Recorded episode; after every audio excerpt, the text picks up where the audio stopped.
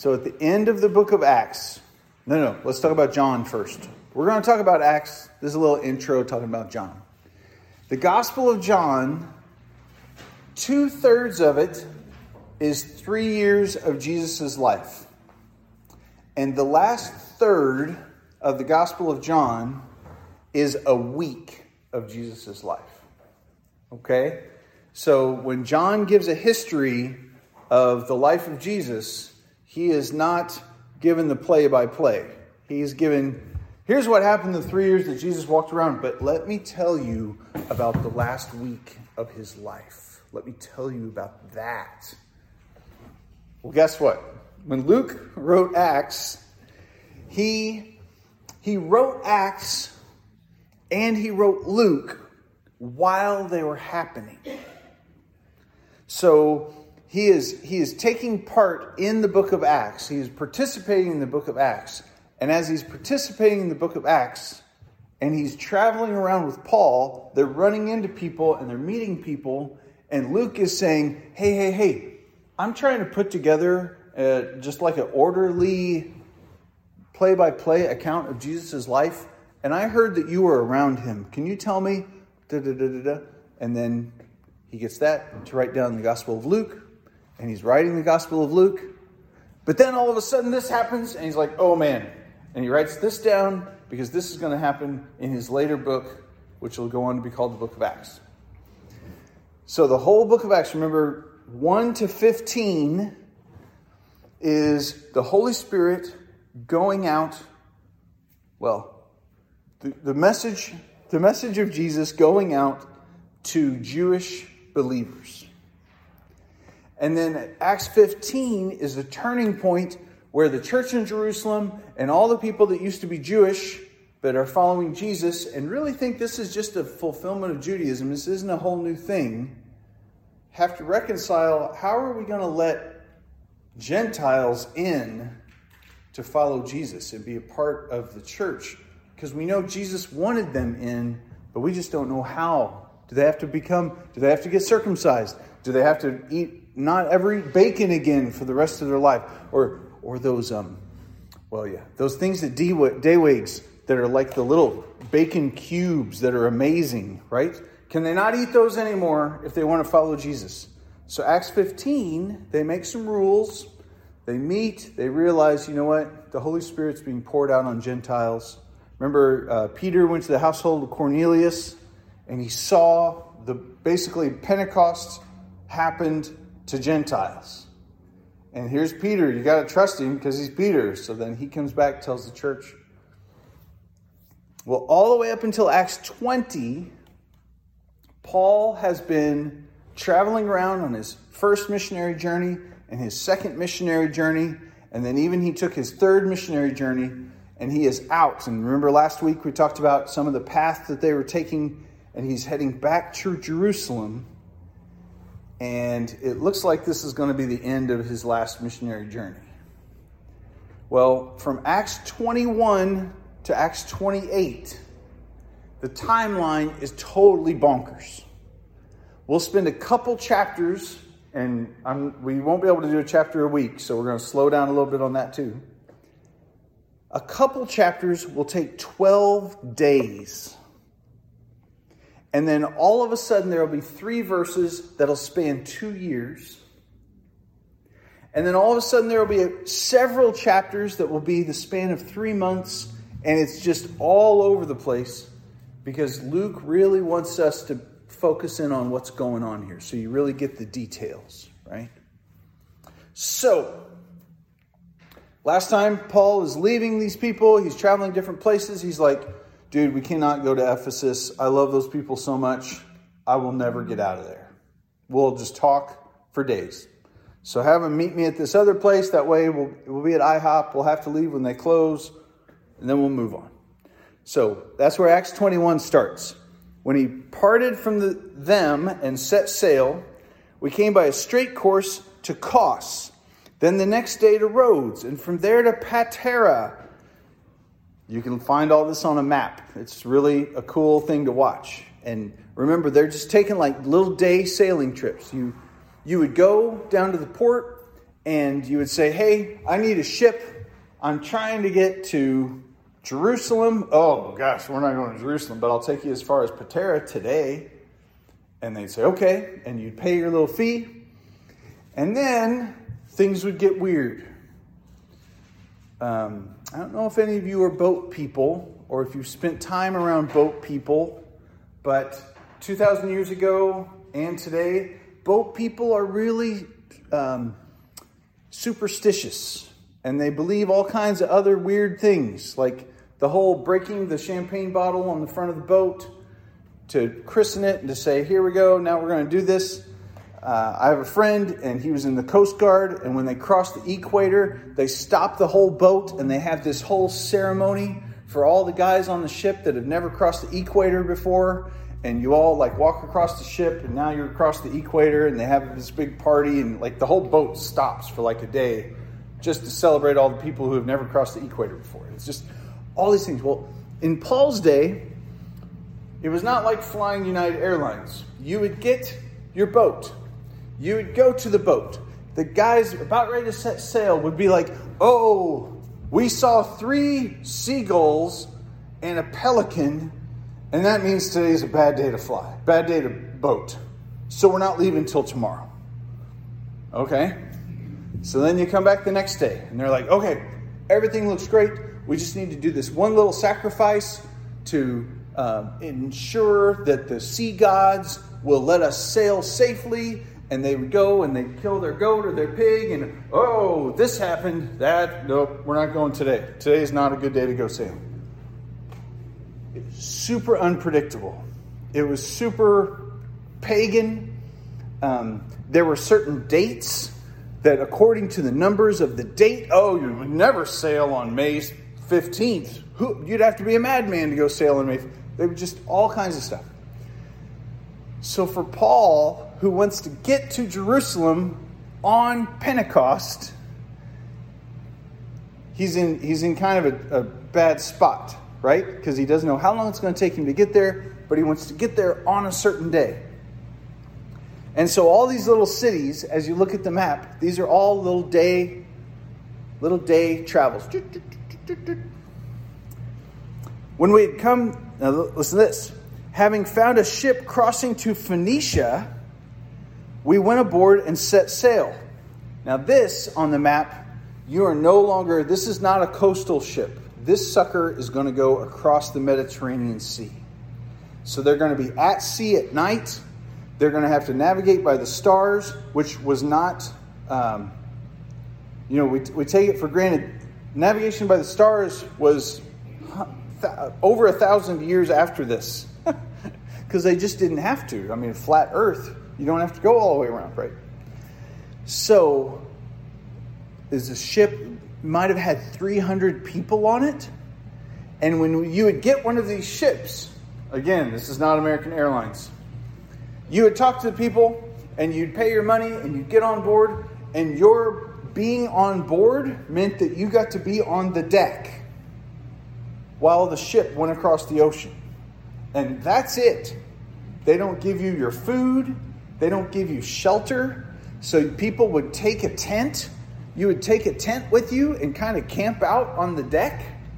You would be packing all of your food along with you because you would sometimes you would even have to cook your own food on the ship on the deck. I mean, it's like renting out a camping spot, except the whole thing's moving the whole time, and you hope you're going in the right direction. There's other people, um, 300 people on a ship is a lot of people. Does this sound crazy yet?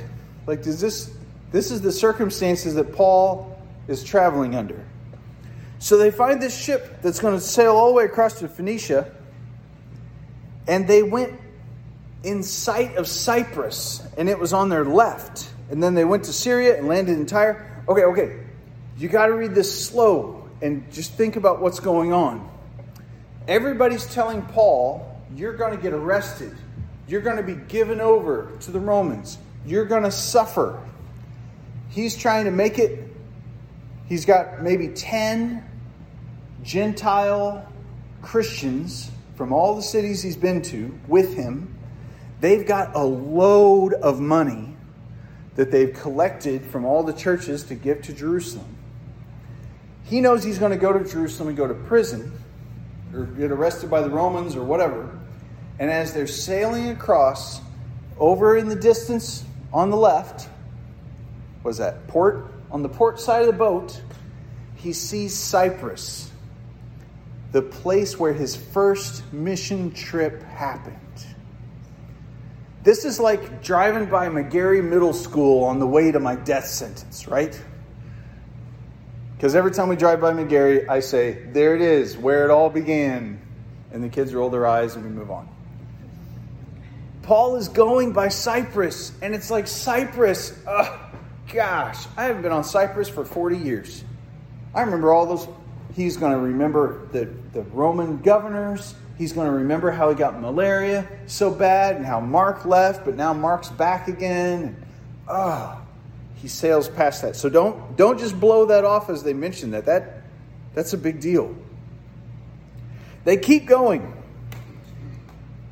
They get to Tyre, so now they're at least on land on the the west the western end no the eastern end of the Mediterranean Sea. They're on the eastern end of the Mediterranean Sea. They're on the western end of Jerusalem, uh, Israel. Basically, they're close. They're getting close. They've crossed the Indiana border. They still got to drive four hours south to get to Evansville, but they've at least passed from Illinois into right. That's that's how close they are on this travel. So now they can slow down. We don't have to deal with all this boat madness anymore. We can chill out we got enough time. We're going to make it to Jerusalem by Pentecost. So they go to Tyre, they track down some disciples, and they stay there for seven days. Life of luxury all of a sudden. And the, through the Spirit, they all told Paul over and over again don't go to Jerusalem. Don't go. When their days were ended, we departed. We went on our journey, and they all, with wives and children, accompanied us until we were outside the city, kneeling down on the beach. We prayed and said farewell to one another. Then we went on board the ship, and they returned home. Again, now they're back on the little day trip boats that are predictable. Finished the voyage from Tyre, we arrived in Ptolemais. We greeted the brothers, stayed with them for one day. The next day, we went to Caesarea, and we entered the house of Philip the evangelist, who is one of the seven, and stayed with him. All right, again, slow down, right? Because this is really, this is a cool, we did this adventure yesterday at home. So they go to Caesarea and they stay with Philip, who's one of the seven. What in the world does that even mean? One of the seven what? So you flip back to Acts 6. And in Acts 6,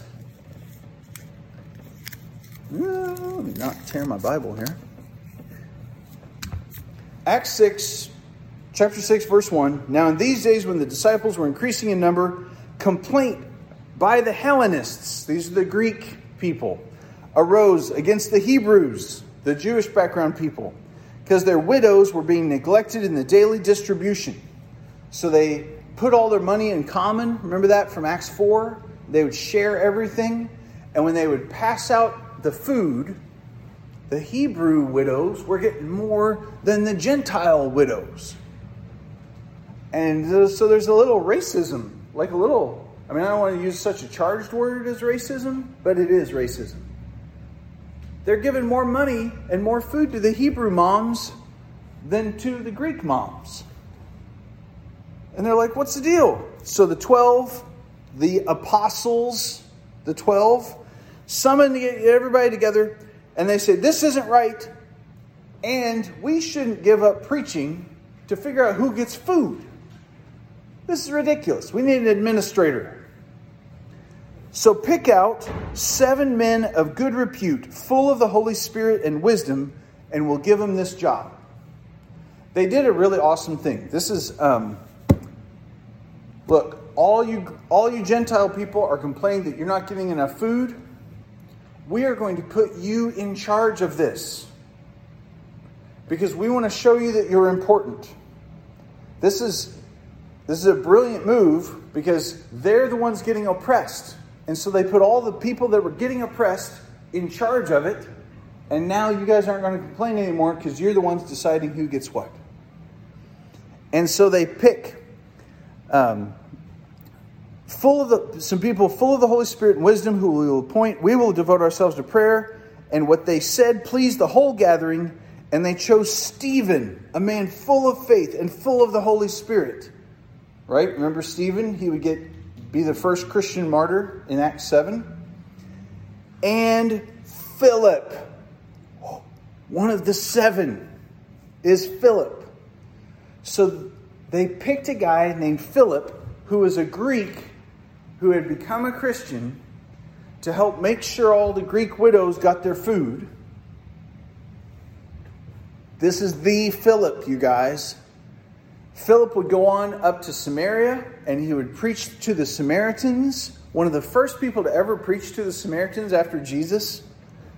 He would go down and talk to the Ethiopian eunuch that was riding along on the road reading Isaiah, who said, How can I understand this unless somebody explains it to me?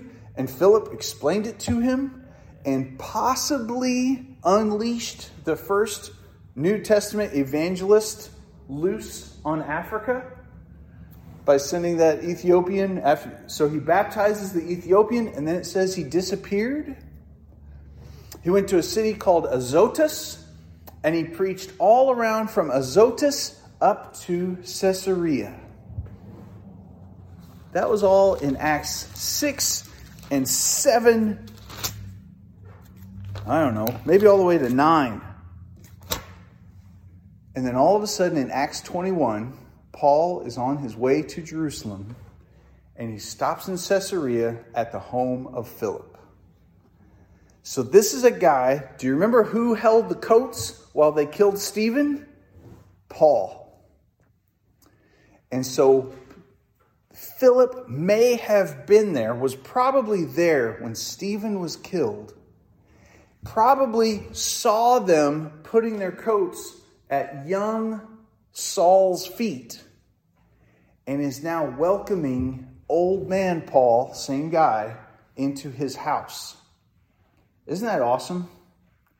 This is what the, the gospel does. It, it unifies us over things that we can forgive. We can forgive what somebody did 40 years ago. That just think that through. 40 years ago, this man cost Philip one of his best friend's lives. Because Philip and Philip and Stephen knew each other. They were probably from the same synagogue. They probably grew up together as Greeks in a Greek synagogue in Jerusalem that was the same one that Paul grew up in. And they became Christians. And here's Saul sticking with it, sticking with Judaism, watching, supervising Stephen get killed. And Philip welcomes him into his house years later. Wow. So they go and they stay. We entered the house of Philip the evangelist, who's one of the seven, and we stayed with him. He slept in their house, you guys. How many, how many, how much bitterness, how much hatred do we have for things that happened 10, 15 years ago that weren't nearly at the magnitude of Stephen getting killed? And here's Philip letting Paul sleep on his couch. And his 10 Gentile guests, right? Wow.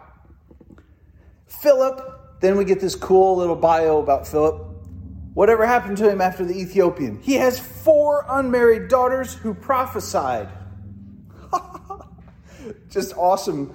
Uh, church tradition has it that one of them in, did end up getting married, that their not being married didn't have anything to do with them being prophets. There's this whole controversy over that, whatever.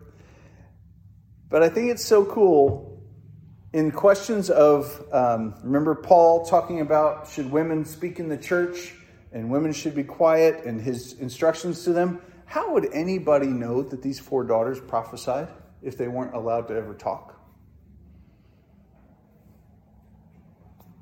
And yet we know they prophesied while they're staying for many days. Oh no, they didn't just spend the night at Philip's house. They stayed for days in Caesarea, long enough for a prophet named Agabus to come on down from Judea. So Agabus is in Judea, and he's like, oh, however, prophets know these things. I'm going to go talk to Paul. He's down in Caesarea. He goes down. Agabus has been mentioned before, too. Agabus is not a new guy. We're not going to go there. But Agabus has already shown up to prophesy about the famine in Jerusalem. And he said there's going to be this big famine in Jerusalem and in all the land, and you should all prepare for it. And that is exactly why Paul has an offering of all of this money to come back to Jerusalem to support the church in Jerusalem. So Agabus is also coming back in, into the story. So Agabus, he's a little crazy. He's a little bit like Elijah, Old Testament prophet.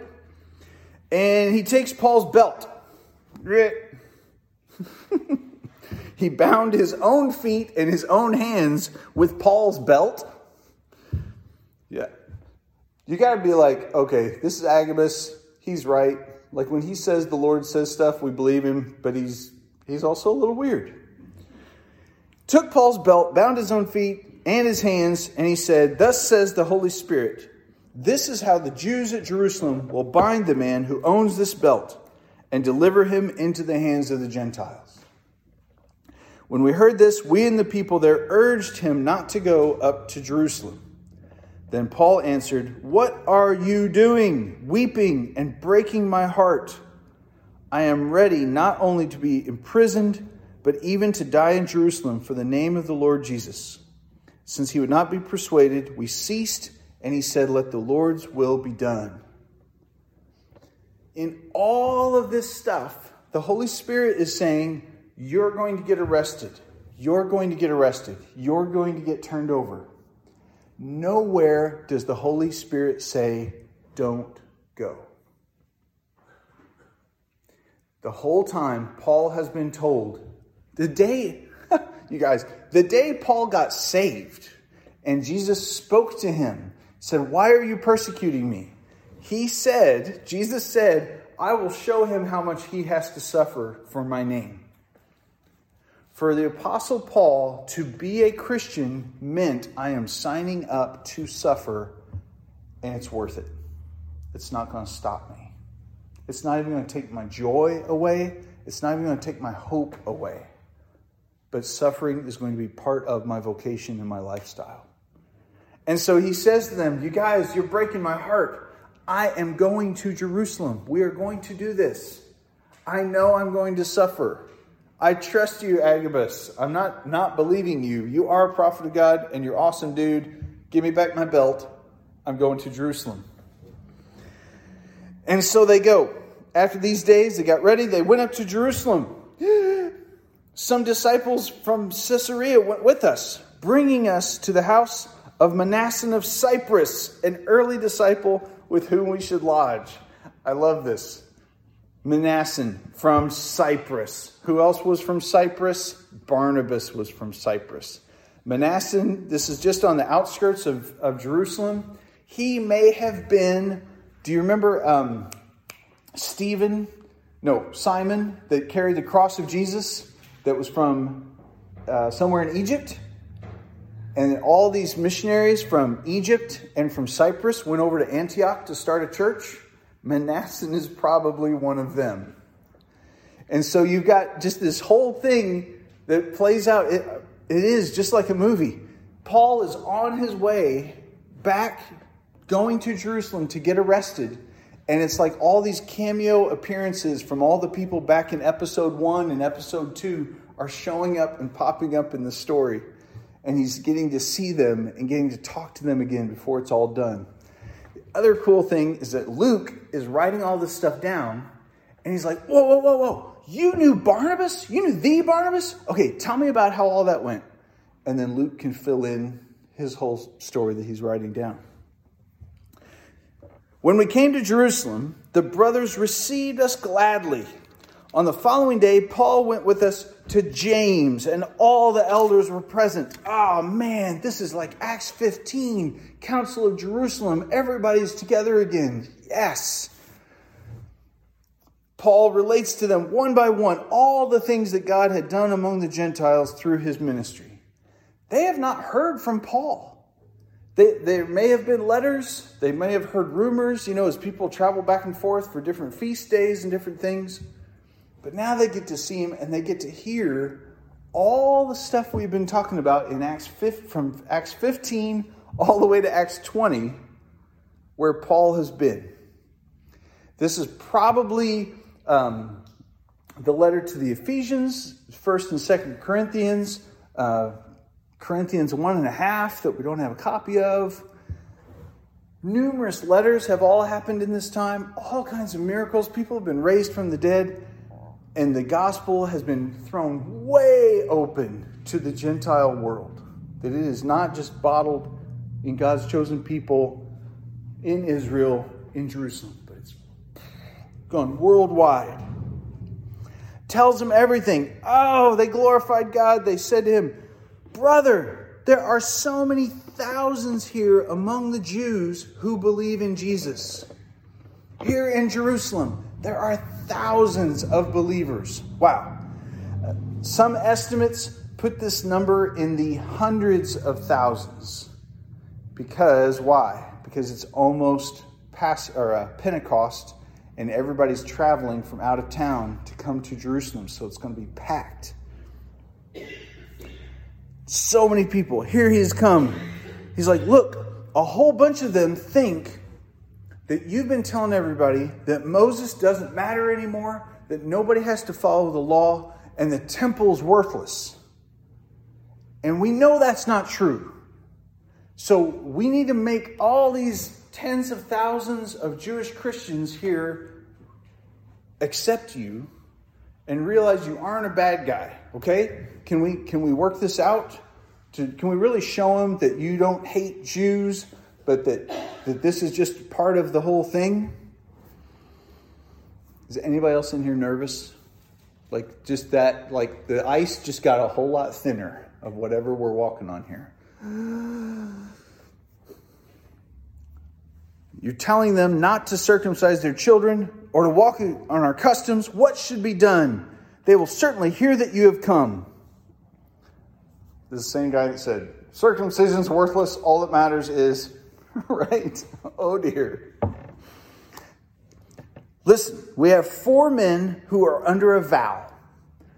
Take these men, purify yourself along with them, and pay their expenses so they can shave their heads. This is not just paying for a haircut. Remember, Paul did the Nazarite vow? You commit yourself for 30 days and you shave your head.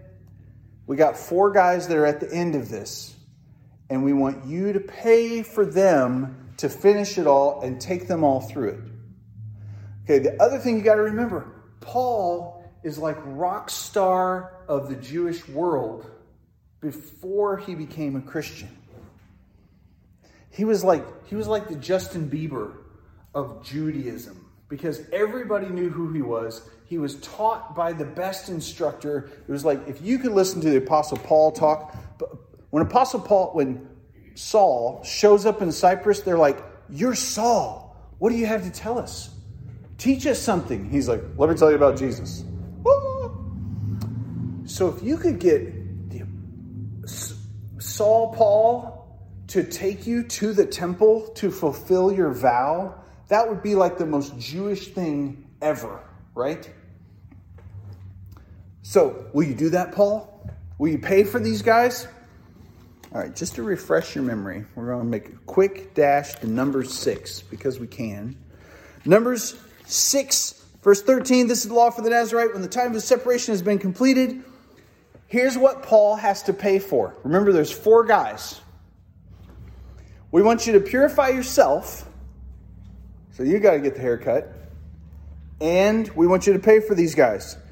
When the time is complete, they'll bring to the entrance his gift to the Lord one male lamb, a year old, without blemish, for a burnt offering, one ewe lamb, a year old, without blemish, as a sin offering, one ram without blemish, as a peace offering. So you got a boy sheep, a girl sheep, and a boy goat. You've already had to pay. One of those could feed 10 people. So just think about uh, a Culver's order for 10. how much that would cost. That's one sheep. So he has to bring a sheep, another sheep, and a goat. Like Culver's just shut down, right? The school bus just showed up. Forget it. We're not taking any more orders for the next three hours. And a basket of unleavened bread, and loaves of fine flour mixed with oil, and unleavened wafers smeared with oil, and their grain offering and their drink offerings. This is super expensive. And so they're basically saying to Paul, is, is Judaism obsolete? Is Moses and the law worthless? And Paul says, No. And then they say, Put your money where your mouth is and pay for these four guys, buy three different, no, 12 different livestocks, right? All this bread, all this oil, all this grain, and take it yourself into the temple to be offered as a sacrifice. Now, I don't think James had a plan to catch Paul. I don't think there's any evil in this at all. I think I think James was genuine and he just really wanted to show everybody Paul is awesome and you can all accept him and look at how awesome he is. He'll pay for all this. But we all know everything Paul's been preaching. And we know through all of it, he has never told the Jewish people that they had to stop being Jewish.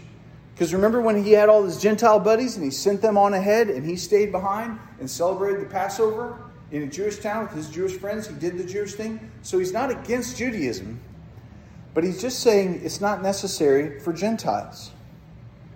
And so he comes into town with all of these Gentiles. He's got an entourage of Gentiles all around him. Everybody sees him. Everybody knows that is Paul from Tarsus. And look at all those Gentiles with him. Wow. And they would obviously, like racial differences, look like Gentiles. They would look different than Jewish people. And James says, Look, shave your head, go in with these four guys that have shaved heads, and help them fulfill their Nazarite vow. It's really fun. We don't know how he paid for this. He could have paid for it with the offering that all those Gentile guys brought to Jerusalem to help support the church. It may have been that money. It may have also been his own money from building tents. We don't know. And so he says, I'll do it. That's fine. This is, a, this great line. Thus, all will know that there is nothing in what they have been told about you, but that you yourself also live in observance of the law. As for the Gentiles who have believed, we have sent a letter with our judgment. And then he basically recaps Acts 15. We sent a letter. Gentiles can join the church. They just can't eat blood and do all these other things. In one of Paul's letters, he says, To the Jews I became like a Jew, to the Gentiles I became like a Gentile, just so I could save one. Paul was not afraid to give up his own identity to help somebody meet Jesus. He wasn't stubborn. Well, I'm not going to do that. He could have totally done that here. He could have totally done. I'm not. I'm not going and doing that sacrifice stuff. It's kind of fun that he's already done a Nazarite vow. We already talked about that a couple weeks ago, where he can be like, James, I just did a Nazarite vow four months ago. This is perfect. I know exactly how this goes. I'd be happy to do it. And so they did it. We're going to stop. We're not going to go on because I, I want you to feel the suspense and I want you to feel the, the fear that Paul knows he is going to get arrested. He knows he's going to be given over to the Romans. But at the same time, because James has asked him, he is going to march into the belly of the beast at the temple in Jerusalem. Because to fulfill this vow, remember how we've talked about the temple before? There's the court of the Gentiles, that was the big old outer area where the Jesus kicked all the tables over. And if you're a Gentile, you are welcome to worship Yahweh there. And then there's a door, a little big gate, and you go through that, and now you're in the court of men. And this is only Jewish men, not Gentile men, not Gentile men who have started following Jesus, just Jewish men. And there's a sign on the wall that says, if you come in here and you're not a Jewish man, your death is your own fault. How's that for a warning sign? It's your own fault you came in here. We just had to kill you because we had to kill you. So, in order to fulfill this Nazarite vow, you have to go into the court of the Jewish men. You have to go all the way up to the edge of the court of the Jewish men to the line where it's the court of the Levites. And at that line is where you give your offerings and you give all your sheep. So, do you think Paul, with four shaved headed guys, on Pentecost, when it is just like the middle of the Wednesday night of the fall festival, I mean, just huge, crowded, tens of thousands of people in town. And each one of these guys is pulling along a goat and two sheep and a big old basket of bread and a bunch of oil, they're going to draw some attention to themselves, aren't they? And that is where we're going to start next week. The fearless, bold, confident Paul giving up so many of his own rights just to show people Jesus. All right, let's pray. Lord, you are so holy and so awesome. And we would gladly, Lord, oh, a little extra oxygen for us there. Lord, we would gladly go through anything to bring you glory. We would gladly go to any place and endure any discomfort to bring honor and power to your name. And I pray that just as Paul was inspired by you and your Holy Spirit, that we would be inspired by your Holy Spirit this week to go places that might be uncomfortable and to show off your glory to all people. We love you and we praise you, Lord. Amen. All right. Let's stand and sing number 297 together.